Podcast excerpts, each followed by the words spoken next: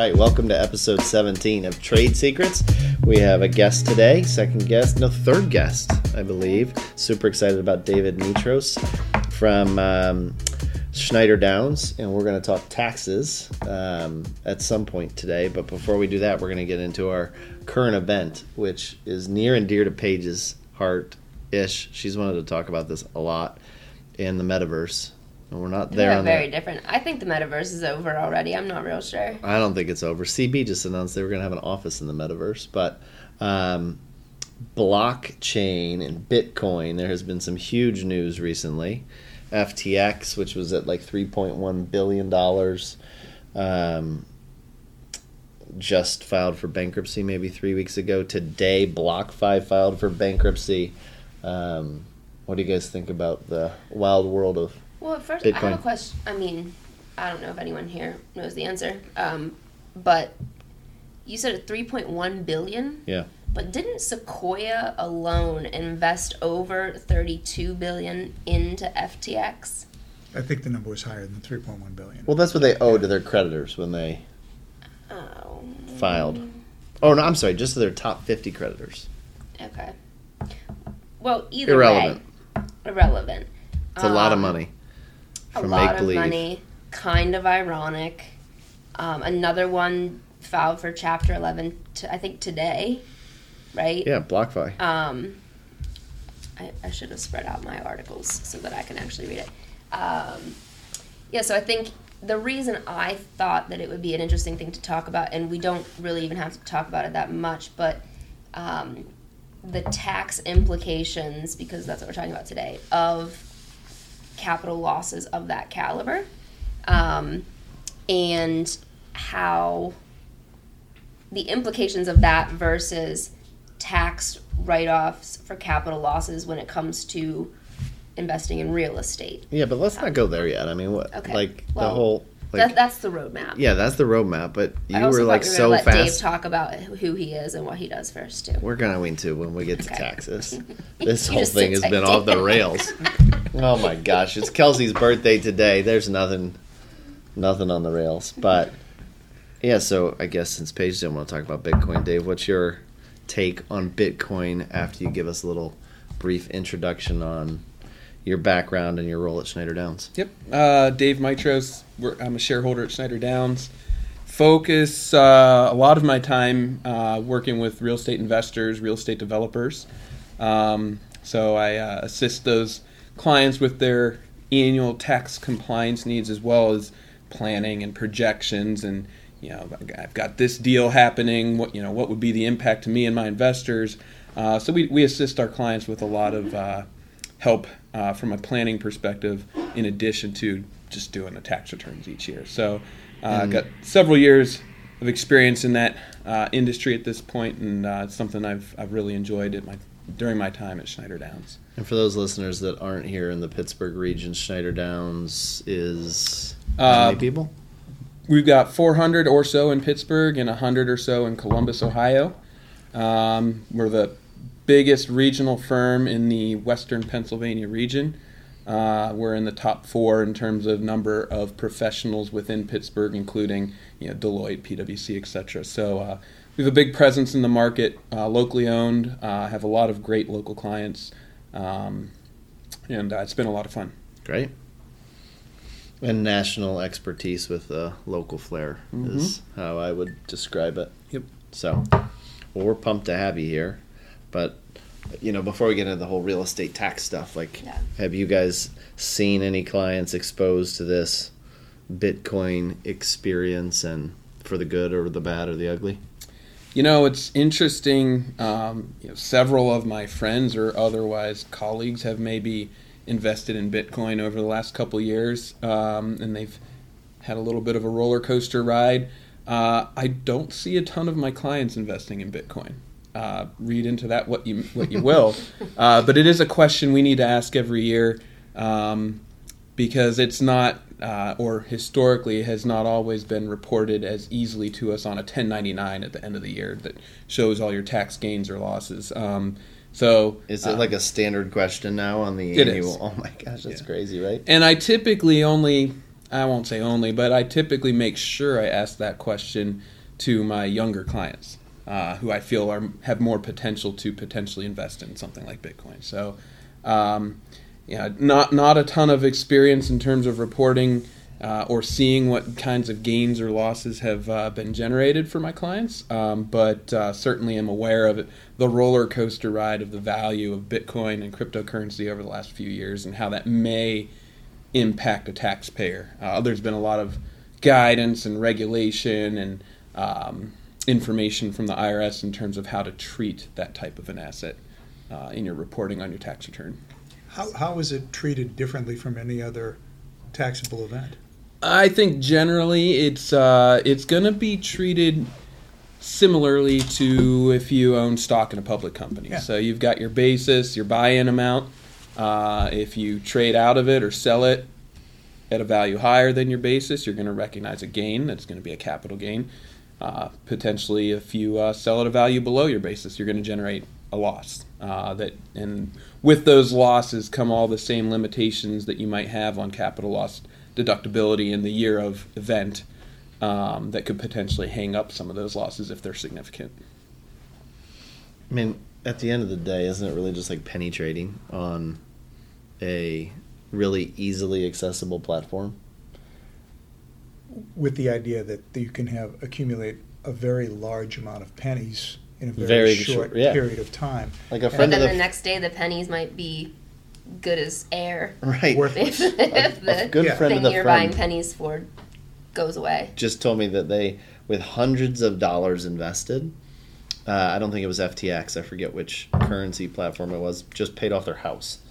Um, so it is real, but then you read these articles, which again, who knows? This is a splash media, but Yeah, is that is that the thing that you always hear where, oh, he just made a killing in Vegas? Well, that doesn't tell you all the 20 times you went to Vegas and left with, you know, a cab fare. Um, it's it's such a volatile thing, and currency in and, in and of itself is a difficult thing to figure out. I mean, how, how valuable is United States currency? We we lose in value daily, and But at yet least the that's highs stable. and lows I mean, stable Until- ish. uh, In- when compared to crypto. If there was no crypto, we'd be talking about our currency is, uh, you know, a little questionable. Let's just say. Um, all right. Are you long or short? Are you buying or selling crypto? well, don't you I'm have not to even have kidding it you. to sell it? I mean, right now, are You you buy it, you, a- you think it's going to be a no here? for me, dog. You're out? I'm out. The youngest person at the table is out. I am completely out. I was never in. I don't understand it. Um, no, I don't. It's to me, it's it's the ultimate shell game, and nothing against. I forget what the guy's name is. The couch potato with the fuzzy hair. Just. Uh, you know, I mean, Who? just if, if he's the guy who just the SBF. guy who's yes. uh, what, what's his name? S- Sam Bankman, Bankman Fried. Freed. Yeah, yeah. Uh, for, for somehow to, to say that that guy is worth a, a couple of billion dollars and worth investing our hard capital into, I'm just not buying that. This is why would Put I? me down as a solid no. he, he was a real soft no, Michael. Yeah, yeah. So Yeah. we put you down as a baby. I'm a hard no, but I feel like I'm going to regret it. Mm. How about you? I'm a hard no, and uh, same reason I don't really understand it. Haven't spent a lot of time trying to learn it. Uh, I'll try to live with no regrets. Yeah. And he likes to play with real money. Also. Yes, accountants I, usually I, like to play I with can't money. imagine that your clients that are in real estate, physical, tangible assets versus something that lives and dies in the ether. Nah. That's a great transition because we wanted to talk about, you know, the whole uh, topic today was the tax advantages of being in real estate that don't exist in investing in Bitcoin per se. Or even the stock market Yeah. necessarily. Right. um, because we've had clients who've said like, well, if you know I'm I'm realizing a nine percent cap rate on the disposition of this asset, like, and not to say that this is a correct statement, but was my money and time and effort and energy would that have been better spent in the stock market? Um, so, and I think in instances like that, there are um, you know cost segregations and and um, write offs, that might be the wrong term, that do make real estate a more attractive um, investment or maybe um, a worthwhile way to diversify an investment portfolio. But I am like just scratching the surface of my knowledge and understanding of these implications. So, um, while taxes depress me, um, I know I have a lot to learn, and I think it is very interesting. And I think that um, even like even more um, green investors um, maybe don't understand the way that they could utilize these accounting tools to their benefit. Yeah, so Dave, from your perspective, what are like the big buckets of advantageous ways to use real estate to your benefit in the tax world? Yeah, there's a, a few different large strategic things that you can do from a real estate investment standpoint in taxes. Um, Can I pause real quick Yeah. just to make sure the audience understands? This isn't investing in your house, correct. right? This is investing in a investment real estate outside of your primary An residence. income producing. Right. Yep. Well, hopefully income producing. Yeah. Though, as you, as you've segued there, though, an investment into your own residence is probably one of the best thing a young person can do tax-wise. Yep. Yep. Yeah, and, and so there's you know you can think of this two different ways. Uh, as Michael said, uh, you know, you've got your personal residence, which affords you different deductions uh, that can help reduce your tax liability on an annual basis. Um, you- when we talk about income producing investment properties, that can be land, that can be commercial, it can be hotels, uh, it can be storage units, trailer parks. That you can see a whole. There's a whole a whole different, uh, a whole wide, broad variety of what real estate investment might mean to, to an individual. And certain people have different strategies on what type of asset they might invest into. But, um, you know, we'll. Does it have to be direct investing, or can it be investing through a fund or a REIT? Yeah, so uh, very good question. Uh, REITs are common, treated very similarly to publicly traded stock uh, as far as how you invest in it. Um, there's uh, certain tax requirements and metrics that have to be met for for a fund to qualify as a REIT. Um, what I work, the, the the type of entities that I do a lot of work with are. I don't want. You could call them like private placement, if you will. Okay. Uh, you've got a developer that's got a property they they're they're eyeing up to purchase or otherwise develop, uh, and they go out and they solicit capital from friends, family, colleagues, people around town. Investment uh, management firms can help source some of that capital, um, where you end up as a partner, a limited partner in the entity that purchases the property. So whether you own one percent or eighty percent, you actually own a piece of the the bricks and the sticks. Correct. Yep. Okay. Yep. in that form, but in a REIT form, you own The REIT. the REIT. Right. A piece But- of the REIT. yeah, that's why I wanted to make sure we understood with the audience. We're talking about actual direct investment, mm-hmm. private placement in real estate. Because a estate REIT would be more just like an investment in a stock, right? Yep. right? Correct. Yep. Okay. It's just secured by Yep. Jeez. sorry. Real estate. the right. real estate. Oh my god, I did it again. okay. And then of course you These could were the wrong shoes. you, you could have uh, individuals that uh, went out and bought the house down the street and became a landlord, uh, own a, own a residential property that's uh, you know hopefully cash flowing for them, um, uh, and that's that's another way you can do it as well. Uh, there might be some legal uh, things that would cause you to maybe form a legal entity to purchase that property. Okay. Uh, but from a tax perspective, if you're the hundred percent owner of the house down the street, you rent it out to a third party, it's going to be treated as your property uh, on your tax return. Great.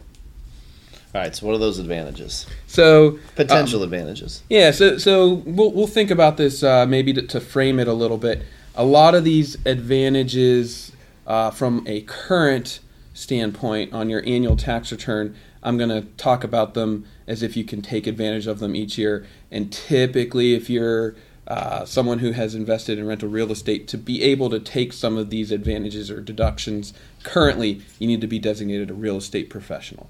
Um, and we could go through what those metrics are, but uh, you know that would be someone who spends most of their time in a real estate industry or some sort of an adjacent business. So, Kevin, you would be a real estate professional.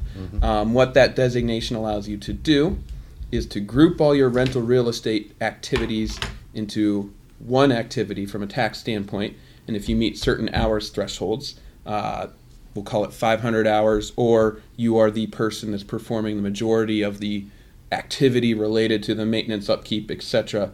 of those properties, then you then you can treat the, those rental properties as non-passive activities, meaning all these tax advantages that we talk about, you can use them currently and uh, offset other buckets of income. So if you earn a W two, you could offset some of that W two earned income. So um, we'll, we'll we'll talk about it from in that frame of mind, uh, just to sort of set it here. But you know, so I've got my top five uh, tax advantages to uh, investing in real estate, and uh, you know, one is uh, very simple. Operating expenses are deductible. So your leasing costs, your marketing costs, travel, repairs and maintenance, utilities, if you have to cover utilities, all are deductible to offset the gross rents that you might bring in in a given year.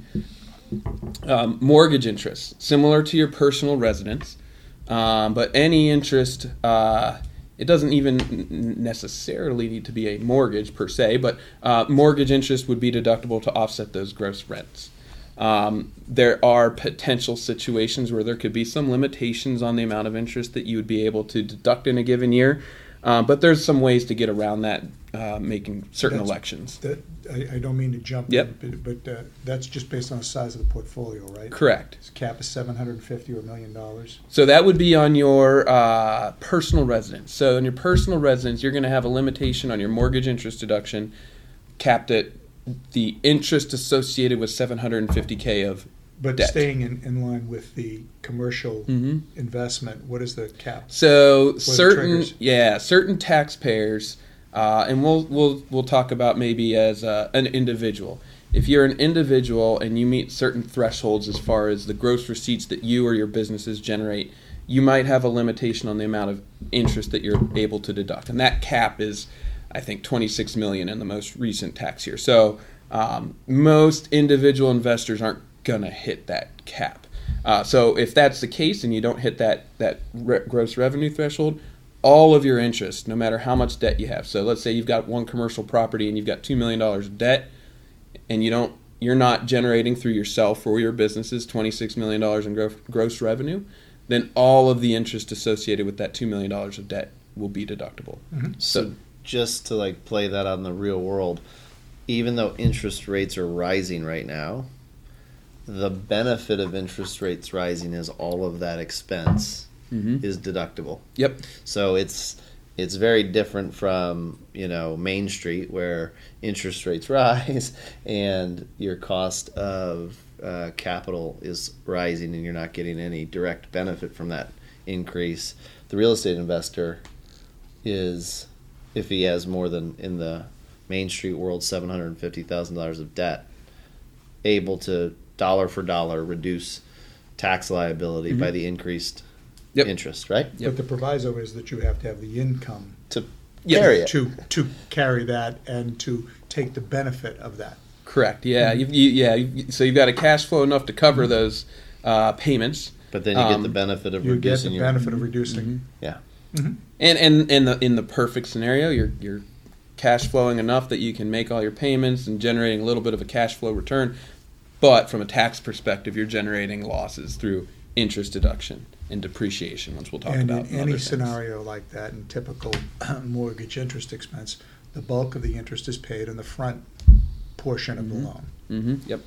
So, So we've the, only the big benefit comes in the front. Correct. so we've only covered two of your top five, Mm-hmm. And we've already outlined a scenario whereby you could be invested, cash flowing, and from a tax perspective, showing net losses. Mm-hmm. Oh yeah. Yeah, it's a beautiful thing. Yeah. Life is good. Yeah. Can't do that in Russia. and Paige, up until six months ago, which shame on Michael and I maybe, but up until CCI 101, this was a foreign concept. Well, that was two months ago, but nope. One, Um, yeah, In round numbers, within the last yeah, quarter or two, right, like foreign concept. yeah. Um, well, like I had heard mention of it. I had heard men, you know, um, deductions for interest, deductions for depreciation, but I didn't like until you actually work through all of those numbers, you don't see how significant that can become. Yeah. if done correctly. And I think, um, and, and maybe it's because we're not accountants to our clients, but a lot of our clients, I don't even know that are taking full advantage of this. No, they probably aren't. The ones who are asking us for tax advice are definitely not taking advantage of it because our answer is call Dave. Yeah. No, it's just call Dave. Yep. Okay, so that's so, okay, two. To, to, to number three. And that, that, that leads into uh, maybe something that's low hanging fruit that uh, folks like you can suggest to your clients is, uh, you know, depreciation. This is number three. But more more importantly or specifically, a cost segregation study. So um, a cost segregation study will uh, take a look at the building that you've invested in or purchased. And uh, in the tax world, we've got different buckets of assets. So you've got your building, you've got your land, and you've got all the, what we'll call the personal property that goes along with it. And so your land, not depreciable. Uh, so you want to limit the amount of purchase price that you would allocate to the land asset. Uh, your building, generally depreciable over 39 years, straight line, no acceleration on that. Uh, any equipment that's within the property. Um, and that can be machinery, it can be, um, if it's a hotel, it can be all the furniture and fixtures. You can take uh, bonus depreciation, what we call bonus depreciation, in the year that those pieces of property are purchased. And so, most recently, and for the last few years, that bonus depreciation rule allows you to expense 100% of the cost associated with those In qualifying first- assets In the first year. In the first year. Yep. I don't mean to just rub it in, but that's part of the Trump tax cut. he was hell bent on getting that guy's name in on this podcast. No, no, no, I'm just saying, just saying, but you see the, the, the tax tried to talk him advantage out of it, but we couldn't do expensing that within the first Mhm. year. I, wasn't though, wasn't that a bipartisan CARES Act thing? Uh, I think I- didn't. I mean, Um, fact check all me, right. but didn't it I'm come getting- out in the I'm CARES getting a Act? little there was a and my hair is gray, but, significant there was a significant clarification for real estate investors that was made in the CARES Act, and um, that is what we call qualified improvement property. And so this qualified improvement property was when TCJA was first drafted. This category of property was left out of what would qualify for bonus depreciation. And what qualified improvement property has come to be known as is any improvements to non-residential property uh, to the interior. So uh, it, it can't include elevators, it can't include um, structural things like the load bearing walls, etc. But all your fit outs, your, your, your drywall, your doors, your cabinetry, whatever it may be, uh, that is what we would call qualified improvement property. And as part of the CARES Act, they fixed that. And there is actually an opportunity, and I've got an example that we might touch on uh, that kind of talk that where I talk about cost segregation and some of those benefits. But they fixed that uh, as part of the CARES Act in 2020. You lose track of these years now, um, and it allowed taxpayers to go back and fix or amend 19 returns to take advantage of all this qualified improvement property improvements they made to their uh, commercial buildings or hotels, etc. Uh, they were now able to expense it 100% in the year it was placed in service. Mhm. Which is an incredible thing. It's an incredible thing, and it, you know, when you look at it uh, over the overall portfolio, it really does Mhm. drive down those costs. Yep. Yep. But on a you know macro level, make a thirty nine million dollar investment every single year for the next thirty nine years. We're taking a depreciation deduction on our taxes of a million bucks. Yep. Yep. Yeah. If you, I mean, if you're if you're doing uh, if you're a repeat investor, um, you should be able to recreate in a bonus depreciation environment. You should be able to recreate tax losses from your real estate year after year, each time you reinvest in something new. It- In a, in a perfect world, that's straight line depreciation, but under the cost segregation component, you can take a, a very large amount of that hmm for tax loss. And remember, your interest rates are highest, your, the amount of money that you're paying in interest. So your tax implication, Mhm. you're making money, but you're not paying taxes on it, which is Yep. one of the huge benefits of that. Right. And well, get to four and five, and then I have a question on the depreciation of cost segregation and if it's always done like rapidly in the first year, Yep. or if there are some fixtures that have to be done over their usable lifespan. Yep. but we'll do four and five first. Yeah, I can certainly. Yeah, Yeah. I've got a. We'll, we'll talk a little bit about a little bit more detail on cost segregation. Uh, the next one would be, um, you know, you if you sell Apple stock, uh, you're not going to defer that gain. You're going to recognize that gain in the year that you uh, make the sale.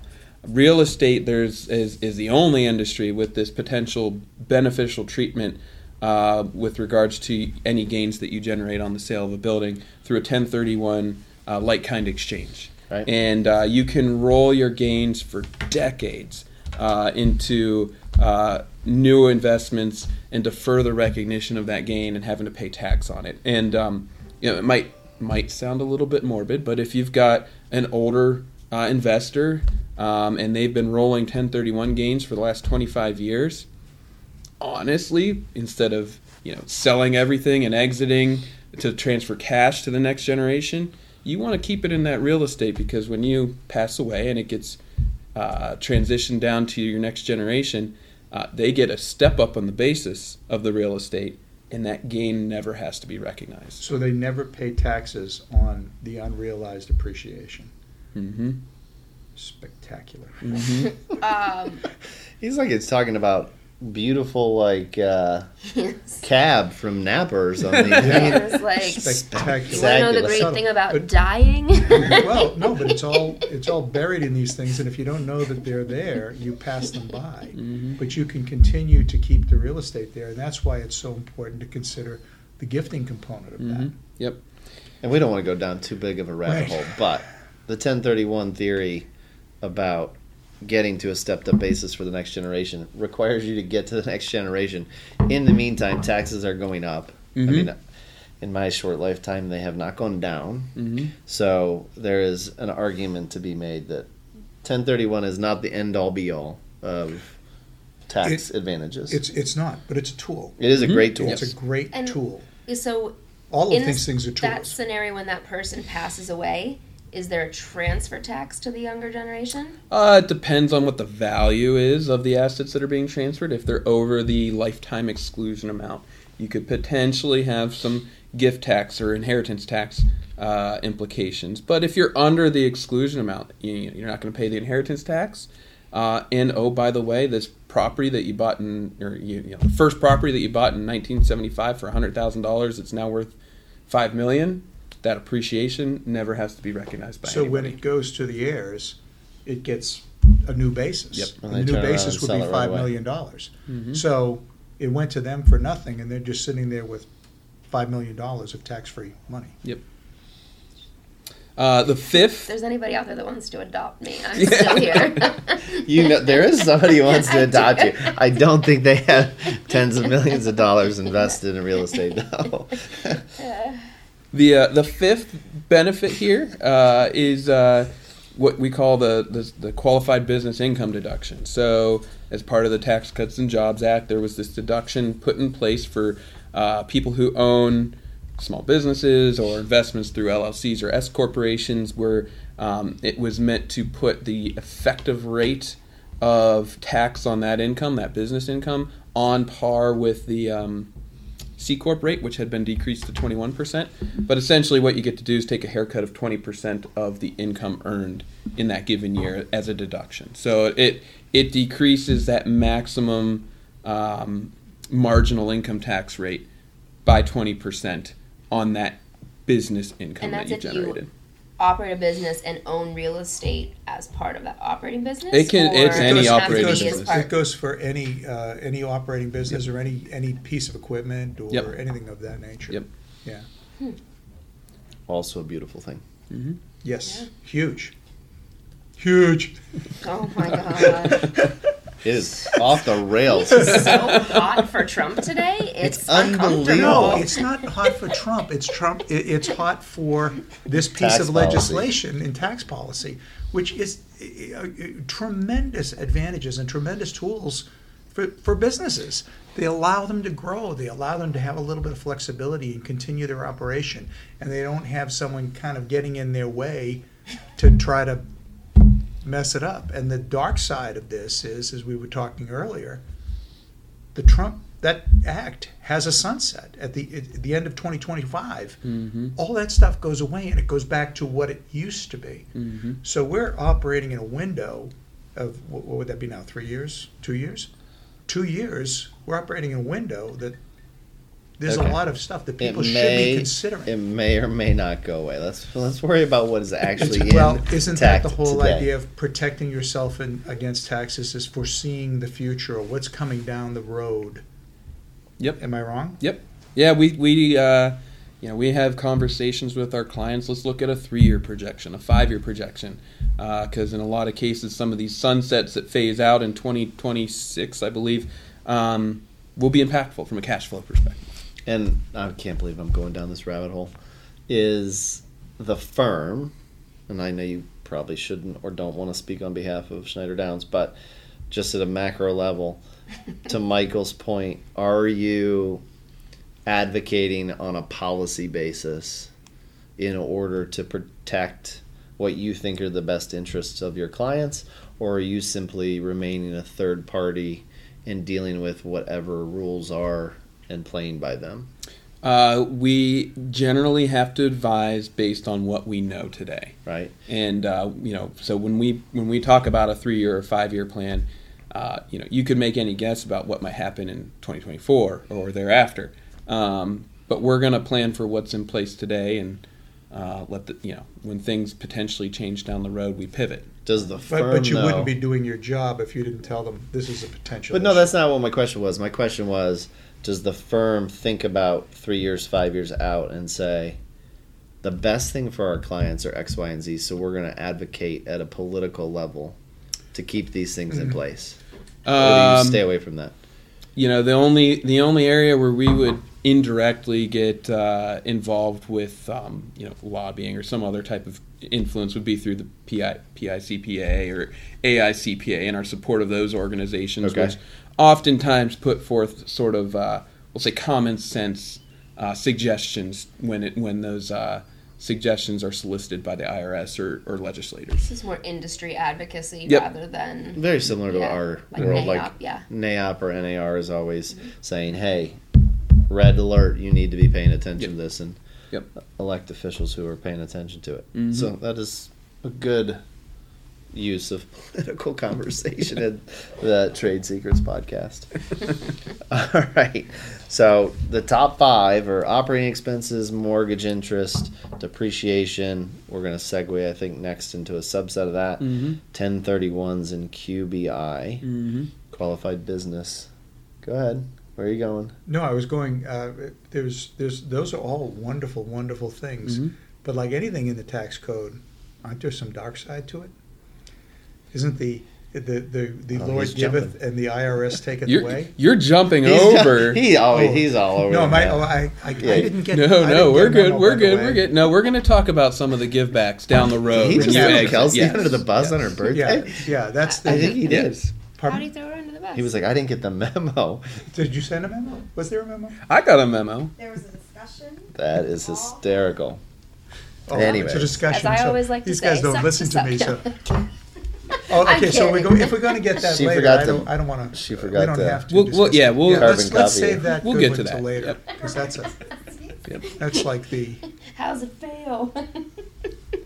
the headlamp right. of the oncoming train. So- All right. so Top five of uh, further interest to this conversation, I think, is digging a little bit deeper. And candidly, we talked. I mean, we could have you on just to talk about each one of those 5 for a full forty-five minutes, but at the same time, we want to keep it light and fun. Um, but digging deeper a little bit into cost seg, which um, Totum has taken great advantage of over the last two years and is near and dear to our hearts. Where can you kind of dig deeper on that? I think you might Yep. even have a, a Yeah. an example to talk about. Yeah, so cost segregation studies, um, common tool, uh, something we suggest to all our clients when they purchase a building. Doesn't have to even be at purchase. It can be a couple years later when the time, you know, when there might be a reason to generate some tax losses to offset income from other sources or what have you. Um, Well, you hit a key point right there. This is a cost seg study. mhm. So we, we're paying somebody, Schneider Downs, Mhm. to come take a look at a situation and say, here are the opportunities or challenges ahead. This is not going to show up in TurboTax. No, No, no, this is this is next level Yep. accounting. Yep. Because I Paige with her CCIM uh, cash flow worksheet there, like it talks about depreciation, and it brings up the concept, but then it doesn't really say, oh, by the way, here's this like whole other industry that's just cost seg, Mm-hmm. and before you can take advantage of it, you actually have to pay someone to study it for you. Yep. Yep. So there are highly trained engineers that will go on site, look at the property, um, break it down sort of component by component, and there's you know a whole several hundred pages of IRS guidance that sort of defines what they're able to do and the methodologies that they should use uh, in order to complete their study. Um, but what they do is, say you buy, uh, this is a great example. You buy a a or you buy a property and you put some cash into it, construction costs, renovation, etc., to the total tune of we'll call it twenty-two million dollars. Okay. And what they'll do is they'll break that that cost basis. So original purchase price on the existing structure plus any of the construction costs that, that went into it. They'll break that down into the various buckets of assets that might be the 39 year building or the 15 year but eligible for bonus land improvement property, um, or uh, in the case of a hotel, which is what this example might uh, is, you've got your furniture and fixtures uh, that you had significant spend on that all qualify for the 100% bonus depreciation. So um, they'll go through, they'll do their study. They should provide you as a as the investor or the uh, a, person uh, managing the accounting for uh, the entity that owns the property, a listing asset by asset. Sometimes it's several hundred pages long of uh, all the different pieces of property or units of property that went into that building, and they'll give you. Based on their study and the, the methods that they're required to use, what that life should be, and then what the uh, tax treatment should be associated with each of those units of property. Okay. So, and my question was, and I might you might have covered it, and I just need reiteration. But what's the difference? Like, how do you know when it's going to be hundred percent bonus depreciation, where you can write it off in year one, versus what qualifies for an item that would have a depreciation straight line over its usable life? Yep. So the tax code defines how you need how you must treat your depreciable assets. So um, gen, your building, your building structure is always going to be straight line 39 year. Now we talked a little bit about qualified improvement property to the interior of the structure. That's a separate subcategory. But building's going to be 39 year straight line. Uh, And your- in that, that's like the shell. Yep, the shell, and that's a that's a, a non-residential property. Residential properties are 27 and a half. Correct. Yep. So you've got a little bit shorter life for the residential properties. This is like the concrete and the bricks and Yeah. the The- sticks the building just shell. make the No outside of the. No the roof, uh, the HVAC systems, electrical. Foundation. Yep. Plumbing. Uh, generally, all falls into that building or building system category. Okay. Uh, ju- Just a personal question. Site work does qualify as depreciable. Is that correct? Land is not. Land is not. Site does. uh, land improvements, and there's going to be some specific lines that you need to draw and figure out what is site work, what is excavation, Uh-huh. and then what is improvement, land improvement. So you know, your Excavation sodding, doesn't? your parking lot. Uh, it depends on. I think there's actually some really technical rules as far as Yeah. like how deep down you go in terms of excavation. Mhm. But um, like if you're changing the shape of the side of the mountain, that might not be uh, depreciable. But if you're putting in a parking lot and planting grass and pushing a little bit of dirt around here, here or there, that would that would qualify as a land improvement, Mhm. which you'd potentially get your hundred percent bonus depreciation on. So you've got you've got your defined lives, your defined treatment. So you've got your building, you've got your land improvement, which uh, the code would tell you has a 15 year life, but the code would also tell you it's included in the property that qualifies for 100% bonus depreciation. Um, you've got your equipment. So if it's a commercial property and there's some, you know, electrical work in there that can somehow be tied to the operation of equipment within the facility, that will, you, you know, you you as a landlord, uh, you you know, you might ha- you might have responsibility or ownership over the electrical work. Your tenant has the equipment, but if your electrical work is specific to the equipment, you could potentially throw that in there. The electrical work is a seven-year property, qualifying for 100% bonus. Furniture and fixtures, five-year, 100% bonus. Um, and so those are the, the typically the, the four or five buckets we see coming out of a cost segregation study. And there's IRS rules that tell you how to treat them. Um, outside of so outside of the building what is what doesn't qualify for the 100% bonus the, the land, you won't Well, be able to appreciate the value of the land. right Um, it's really it's eh, today. It's it's just the building structure. Uh, and everything else can be fully depreciated in year one everything that those engineers go in and find and categorize in those other buckets. was non-building. that's Yep. wild How do they treat tenant improvements? So let's say you have a tenant, I'm gonna give you a million dollars to fit out this space, Mm-hmm. and there's the TIs attached, and now in the past, they took it over the life of the lease, is that not correct? Uh, it that you could go down several different approaches to that. Uh, it, it would depend on the terms in the lease. If you are if you as the landlord incur a million dollars on a tenant improvement and you own that tenant improvement, it doesn't transfer to the lessee, then that tenant improvement for for for your depreciation purposes is treated as yours. If it's to the interior of the property, I would call that qualified improvement property, and you could take 100% bonus depreciation.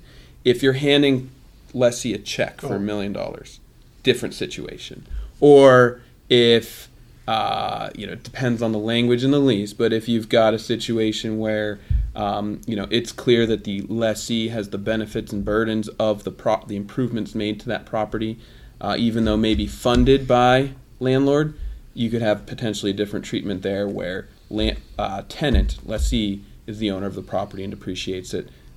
Landlord amortizes the cost associated over the life of the lease. So it, it all comes down to the language. We would typically advise where that's going to be an expense related to signing up a new tenant uh, that you would want to make it clear in the language of the agreement. We're going to pay this million dollars for the improvements. We're going to own it. We're going to get the depreciation benefits of it. Uh, to make it very clear. Most leases, unfortunately, don't typically break that out as explicitly, but that would be a, like a best practice that we would advise our clients as the owners of the property to to make sure that they're But if a at. tenant is going to pay for their own build outs, that is something, even though they don't own the property, they would own the build out, and the tenant, Yep. as a tenant, could depreciate Yep. those costs. correct. Yep. That's our next podcast. and that's uh, guys. and that's that's very similar. That that would uh, potentially for your if, if you're if you're representing the tenant and they uh, fund and otherwise own the improvements that are made to the property, they get the depreciation. Um, potentially 100% as qualified improvement property in your one. that's I had no idea.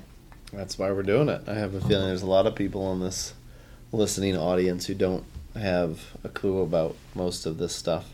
Um, the twenty-two million dollar building Yes. slash investment. Yes. You buy, say, let's just say it's half and half. Eleven million dollar acquisition, and then eleven million dollars of improvements.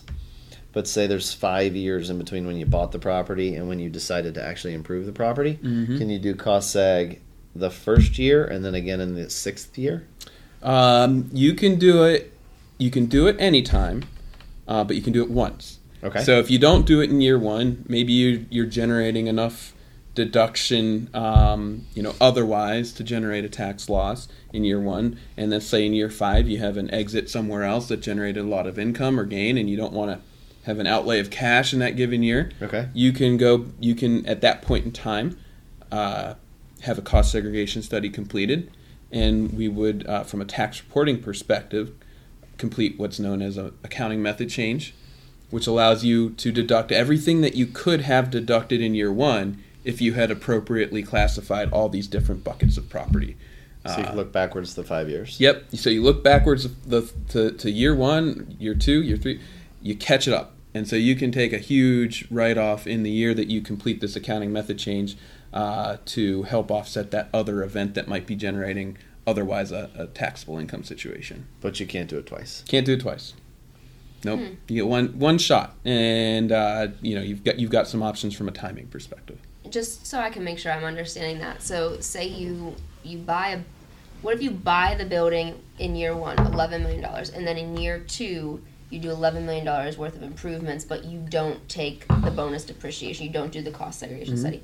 But then in year five of ownership, once it's been approved for three years, you have an exit somewhere else that results in 10 million in capital gains mm-hmm. and you don't have any other way to offset that gain you could go back to year two in year five you could offset you could bonus depreciate in year five all of the things that you spent in year two for the improvements Yep, Yep. you catch it up to where you should have been if you had classified those assets appropriately in year one. so the cost seg study Do you, you would just say amend those returns? You uh, the the method change procedures when you when it results in a favorable adjustment for the taxpayer, you get to take that entire adjustment on that current year tax return. So you don't have to go back and amend. You just blow it through as a deduction item in the year that you complete the study and complete the method change. So when people come to you and want to do a cost segregation study, do you ask them like forward thinking in your portfolio? Are you planning any exits that's going to result in a substantial capital gain?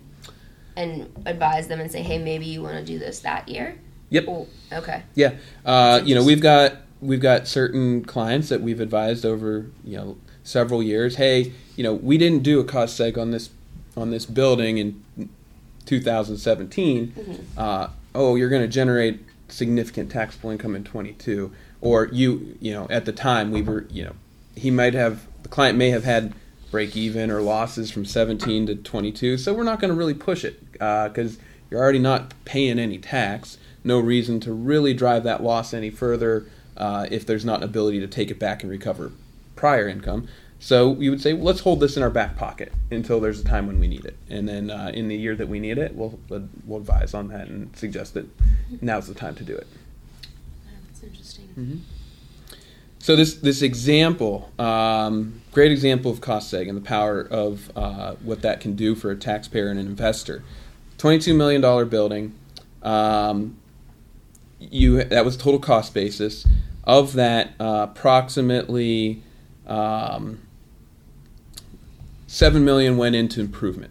Um, and that's at, you know that's excluding the cost of the F, F and F, the furniture and fixtures. It was a hotel, um, and also the land improvement. So uh, originally went into service in 19 before the CARES Act fixed this rule with regards to the qualified improvement property. Okay. Um, so we weren't able to take bonus depreciation, the 100% ex, uh, expensing, uh, on our 2019 tax return related to the renovation costs of this building that went above and beyond original purchase price. Sure. CARES Act came in. Um, uh, they they uh, issued some procedures whereby taxpayers could now go back and amend those 19 returns that were filed in March or April of 2020 and take advantage of the fix that was put into the CARES Act legislation that allowed qualified improvement property to um, qualify for bonus. So originally, uh, we had $13.5 million dollars allocated to building. Uh, CARES Act comes out. We had our cost. We had done a cost segregation study.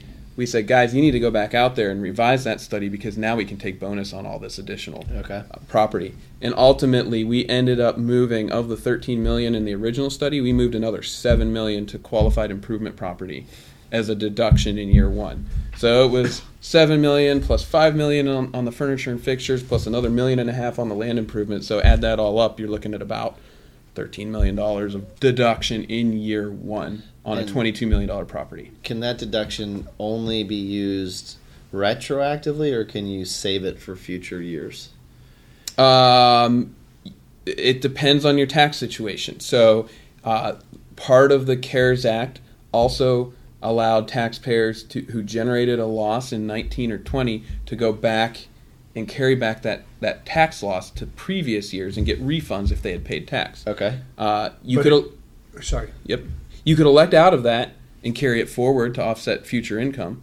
Um, you know, in this example, it was perfect timing, generate the loss, carry it back, generate some significant refunds at a time when cash was needed uh, due to For a hotel. COVID. Yeah. It's incredible. Wow. Yeah. But it still can be carried forward, though. It can be. Yeah. Yep. Yep. And is there any uh, Sunset on that. sunset on that? Mm-mm. That's an amazing thing. No, it used to be 20 years and it would expire. Uh, that is that limit is now gone. Um, you can carry it back, carry it forward indefinitely.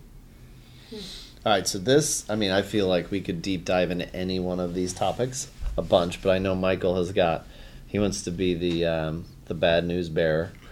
Um, It's not bad news. It's just you should be aware of it. to kind of round out the conversation, at least for tax End on a episode low one. note with Michael. No, we'll make it happy before it all comes to an end. But drum roll. Well, it's recapture. When there's a when you finally do have that day of reckoning, now you can transfer that in the form of a 1031, correct? Mhm, yep. Transfer that.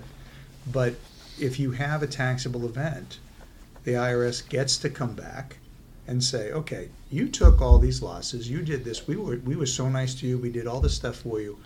Now I want my vig." Mhm. And can you please explain Mhm. that? We'll use the same example. right? Yeah, so in that case, um, you know, the, the issue is that the property that would qualify for bonus depreciation is what, and I'm, I'm sorry to reference the tax code, but it's what we would call 1245 property. And it's your personal property, the, the stuff you took 100% bonus depreciation on. When that is sold, to the extent that some of the purchase price is allocated to the property where you took 100% bonus depreciation, you're going to have to recognize that gain as 1245 recapture. And that gain, that portion of the gain that falls into that bucket, is going to be taxed at your ordinary rates. You get that? It's I not think so. capital gain. It's income, Yep. correct? So Yeah. all the savings in this cost seg study on the twenty-two million dollar hotel, if in the next year they sell it for twenty-two million again, just to keep it simple, Mhm. anything they um, depreciated or took advantage of as a loss, they now have to pay ordinary income on as part of the disposition of the twenty-two million. In general, the bonus depreciation stuff that's going to come back in as ordinary income in the year they sell it. Yeah. Uh, for uh, you know, when you're when you're negotiating purchase price on that exit, um, there are two buckets you want to try to push as much purchase price to as possible. One being land. As the seller, you want to put as much to land as possible because that will just generate cap gain based on the difference of the cost basis in the land and the value Sure. attributed to the land. And also building. So uh, the building that gets depreciated over 39 years, when you recapture that depreciation, you get a friendlier rate. It's not the 20% cap gain rate, but it's the uh, 25% unrecaptured Section 1250 rate. Um, so, to the extent you allocate purchase price to the building and you've taken depreciation on that building over straight line 39 year, when that's recaptured, you pay 25% on the amount of recaptured. Then, beyond that, if there's additional purchase price beyond the original basis, that's capital gain. But all your personal property, if you in your negotiations allocate purchase price to your FF&E, to your land improvements, whatever, uh, you know, potentially that's going to come back to you as 1245 recapture at ordinary rates. So you want to there's there's a negotiation there, and on the flip side, the buyers they want as much to to the bonus property as possible. Right, because then they can. Yeah, Yeah. and then the cap gain, the- there's another part about that, that if you go over a certain amount, isn't there the Obamacare tax kicks Oh in? yes, yeah. Okay, so it's not really a twenty percent cap gain, you're dealing with a twenty-three point six percent cap gain. hmm You start adding up these numbers, they get to be fairly significant. Yep. Yeah, and if you're uh, if you're involved in the business, if you're that real estate pro, um, and you're, you've you've got what we call material participation, you're not going to be subject to that 3.8 percent net investment income tax from from the Obama uh, the Obamacare legislation.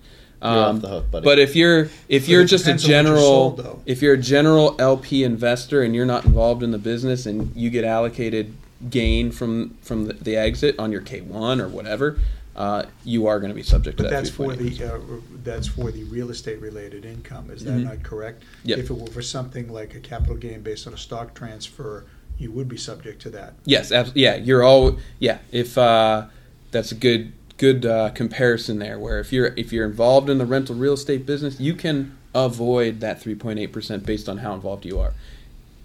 You're never going to escape the ta- the 3.8 percent tax on your sale of stock, your interest income, If you- etc. You can use your, your losses to go into other diversified components of your portfolio, but you could only avoid that particular tax if it's re- real estate related. If it Yep. goes to something else that you did that had a taxable event, then you get hammered with it. So, I mean, not to dumb this down, um, but it seems like this is just these cost segregations are just another way to like kick the can down the road.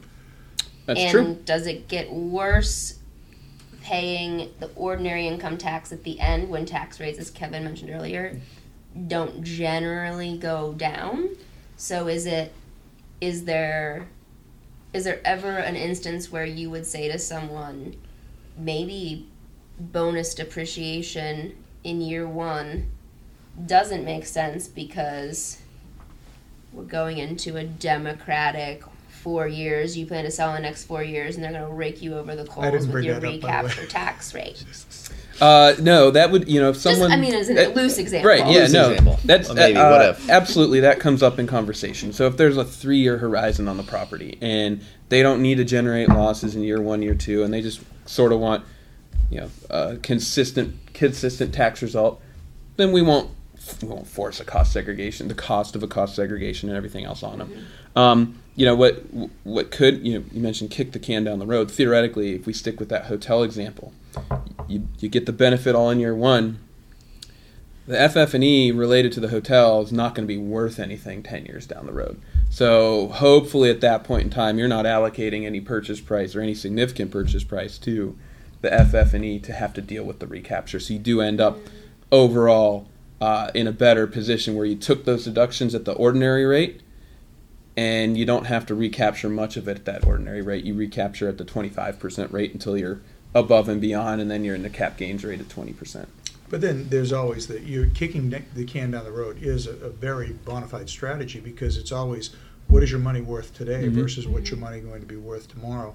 And if you do get to that ultimate end when you can actually, if your gift tax and your transfer tax would be large enough, you would be able to avoid taxes up to a point of, and currently right now, if you did it, you could avoid it eleven million dollars per person. Mm-hmm. Now, another qu- so if you do a cost segregation, can you elect to just take bonus depreciation on the FF&E that in ten years will have You no could. value, Yeah, Yep. and you- not do it on the land improvements Yeah, and you- things like that to avoid that recapture? Yep. Ideally, Yep, you uh, you have the ability to elect out of taking bonus depreciation on each of the classes of assets. So you can take it on the FF&E uh, and not on anything else if you want to, and that's where you know you would get involved in some sort of uh, significant planning and, and, and projection type work uh, to figure out what that might look like and what the benefits of that would be. So, bringing it full circle, we started with Bitcoin and FTX bankruptcy. I think suffice to say, this has been a great conversation about how important tax is to real estate investing. Like, one can't happen without the other. Mm-hmm. Um, and for anybody who's listening, if you're investing in real estate, you need to be talking to somebody like Dave on a very regular basis because we certainly only peeled back like the first layer of the onion, not the the multiple layers. Um, So it's been awesome. Bourbon. This was the first time we did Blanton's, which everybody thinks is like the best, hardest I mean, to get. I think it's like tried and true. Yeah, It's like an old faithful. just like an old I faithful. vote yes. Oh, I, I, I, I, I like it. Blanton's is a Buffalo Trace product. Yes, Michael always reads the bottle. Vanna Yeah. White over Um, here. You get the little thing. What was our letter today? The letter. It's not. Oh, our letter is an N. Okay, so um, there are eight different horse tops or bottle tops that they have, and they're all in different stages of horse race if you collect them together. And each one of them has the letter of Blanton's. This was an N, but it's not the, the one of the N's has yes, the N has the uh, what do you call that? An umlaut? Yeah, Matt's Uh, uh, the apostrophe. driving nuts right now from that bottle in the microphone. Yeah. So This is like Yeah, sounded like a freight train, but, probably. um, Keep spinning it. Anyways, we're not gonna figure out the whole race, but I think the end's the easiest one to get. The end is is what I'm heard. oh, Is or that what true? I've heard. Yeah, but The there's end's the uh, so there's get. people that can collect that, and it's a it's a great place. How about you, Dave? Winner? Or Uh, it- yeah, it's good. Um, I'm not a, a huge uh, bourbon connoisseur, as I explained, but I said put it in my cup and I'll drink it, and I didn't make any weird faces when I took a sip, so we're good. We could fix that. That's that. more than any of us would say, and there is one on that There's one shelf on that that, shelf. would We take could- you down. we could change that. We get the weird we had to face. stop filming a podcast because we all tasted it beforehand and like simultaneously all three She of us actually gagged. asked for a bucket. Oh, good. Yes. It was well, I didn't ask for a bucket, but I was never going to take Her another body sip of language that. was asking for a bucket. yeah. Um, All right, last thing. So now that we've started taking guests and we have a great name, um, what is your trade secret? Like, if you look at your career or your current business or Schneider Downs' success, what when you hear trade secret, what's that mean to you? Um, trade secret to me uh, means not uh, being afraid to take on something challenging. I feel like every time I've grown in my career or helped clients in a significant way, it's because uh, we took on some sort of significantly challenging project and weren't afraid to do that and to experience something new uh, that we could learn from and then apply in multiples down the road. So um, I would say it's it's not being afraid of a, of a challenge and, and moving forward and learning. That's awesome. That is fantastic. I love it. All this right. was great. This was, I mean, I am fascinated with your memorization of the tax code. I'm sure you've had many wild Saturday nights of reading, um, but that's really impressive, and I I found this super interesting. Um, you know, hopefully other people, I'm sure other people will as well. Um, but thanks so much for Yeah, coming. glad to be here. Thank great. you. Yeah, No, cheers. Thank Thanks you. for joining Thank us. Thank you very Yep. much for joining us. Thank you. Thank you. Thank you. Our, our savior That's a- against the IRS. That's so, oh, really? Yeah, I can't have a single tax conversation without hard alcohol ever. Well, now you should be excited about tax versus I used to loathe it. oh no, Ah, tax is no, I mean- fascinating stuff. It's fascinating. I mean, fascinating. All right, Paige is going to start investing in real estate, mhm. start taking advantage of some taxes. I'm gonna call my friend Dave. Yes. hmm And uh, to our fans out there, we look forward to seeing you soon. And uh, it'll be episode tr- 18 next time. So, all right. Happy birthday to Kelsey. And that's a wrap. birthday. Talk to you soon.